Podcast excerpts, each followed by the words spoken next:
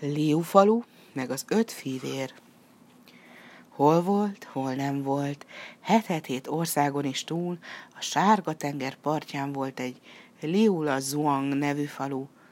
Valamikor réges-régen élt Liuban egy ember, meg egy asszony. Egyszer az asszony ötös igreket szült, de azok a gyermekek olyan egyformák voltak, hogy még az anyjuk sem tudta őket megkülönböztetni egymástól.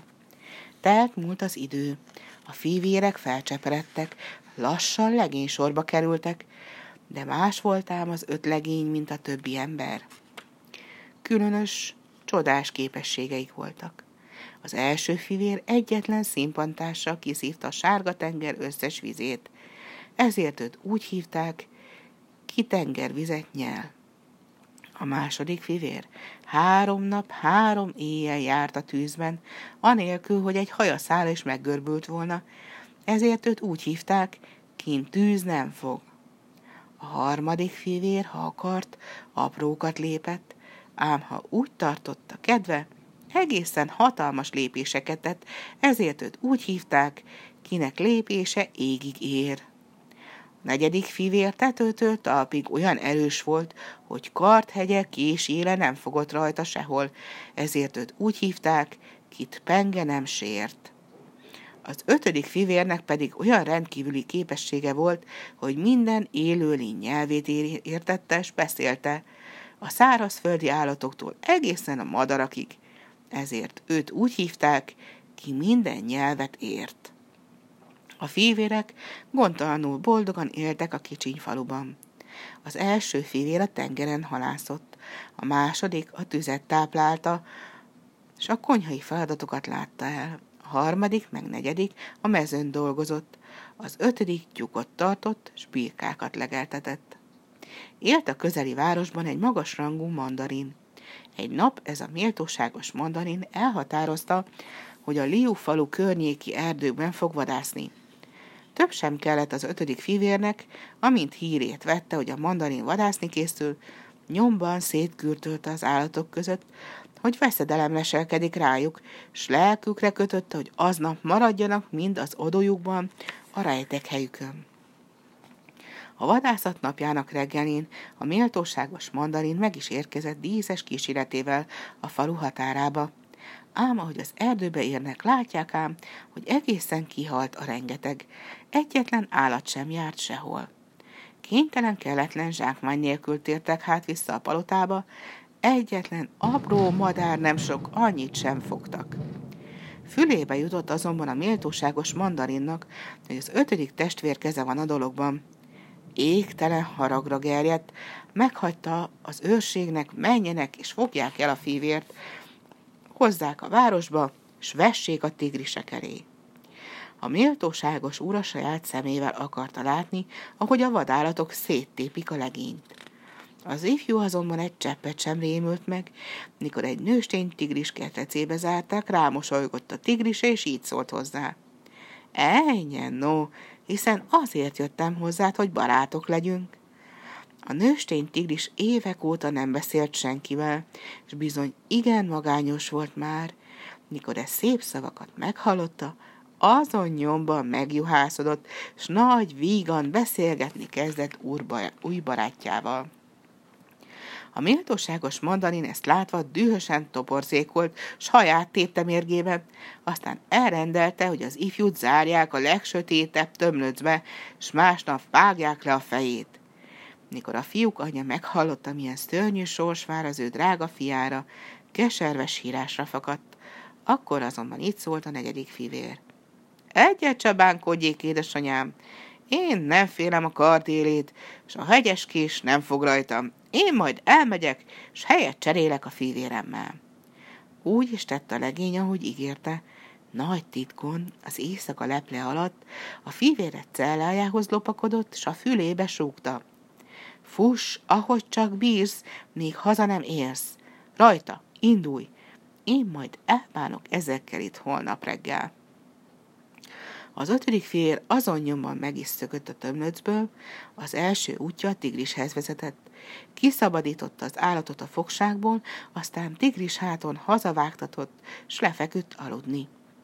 Másnap pirkadatkor kora hajnalban indultak az őrök, hogy a negyedik fivért a vesztőhelyre vigyék.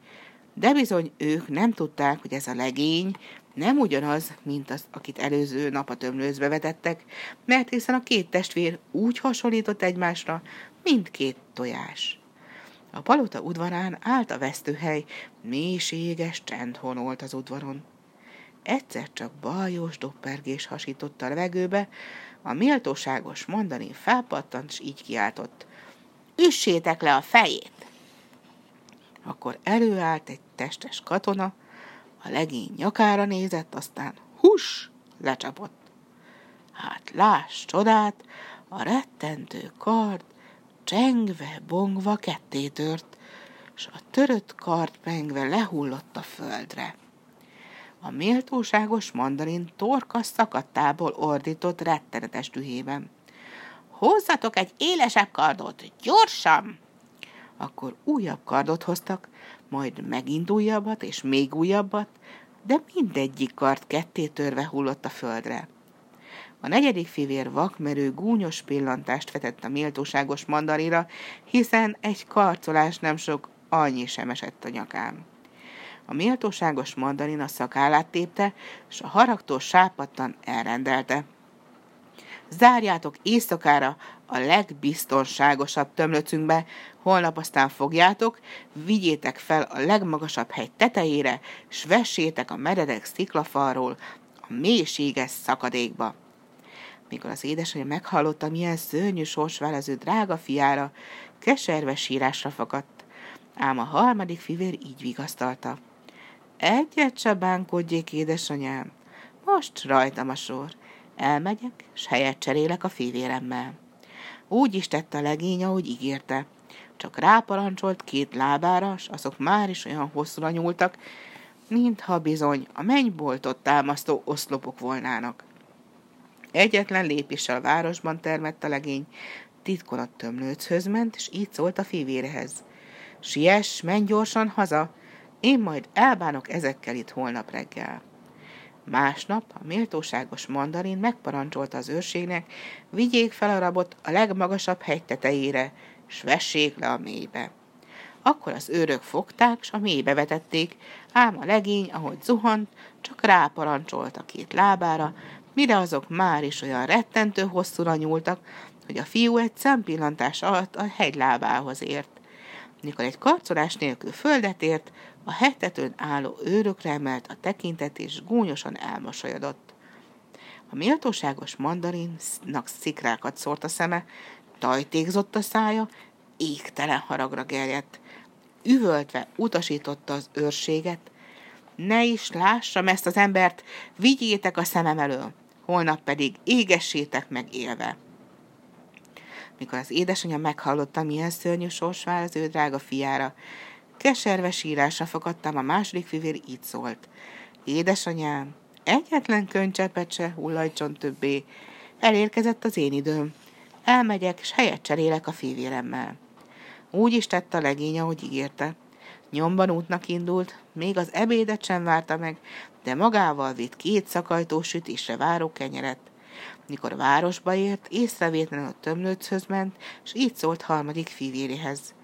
Fuss, szaladj, menekülj, fivérem, én majd elbánok ezekkel itt holnap reggel. A harmadik fivér megnyújtotta a lábát, s ráfordult a hazavezető útra. Még vacsorára hazaért, s leült szépen az asztalhoz. Másnap az őrök már hajnal hasadáskor hatalmas tüzet raktak, a méltóságos mandarin pedig magából kikelve utasította őket, égessék meg elevenen az ifjút. Az őrök meg is ragadták a legényt, s elevenen a lobogó tűzbe vetették. Ám a legény a legnagyobb lelki nyugalommal előhúzta bőszár ungújából a két nagy darab megkelt cipót, s szép pirosra, ropogósra sütötte őket a tüzön. Alig várta, hogy a kenyér megsüljön, mert bizony igen éhes volt már. Mikor elkészültek a frissen sült cipók, az ifjú két falásra megette mind a kettőt. A méltóságos mandarin a fogát csikorgatta, arca bíbor vörösre váltott, valósággal nyűszített mérgében. Hogyan lehetséges, gondolta magában, hogy egy ilyen gazdag, hatalmas ember, mint én, nem képes elbánni ezzel a szegény, tudatlan legényel. Akkor meghagyta az őröknek, hogy másnap szálljanak tengerre a flotta legnagyobb hajójával, és a fedélzetre vigyék magukkal a legényt is, mikor aztán a nyílt vizen járnak, majd vessék őt a legfőbb ellenségét vérszomjas cápák közé. Mikor az édesanyja meghallotta, milyen szörnyű sors vár az ő drága fiára, keserves sírásra fagadt, ám a legelső fivér így vigasztalta. Egyet se búsuljon, édesanyám, most rajtam a sor, a fivéreim után megyek, s beállok a fivérem helyére. Úgy is tett, futott nyomban a tömlöchöz, így szólt fivérhez. Fuss, szaladj, siess testvérem, én majd elbánok ezekkel itt holnap reggel.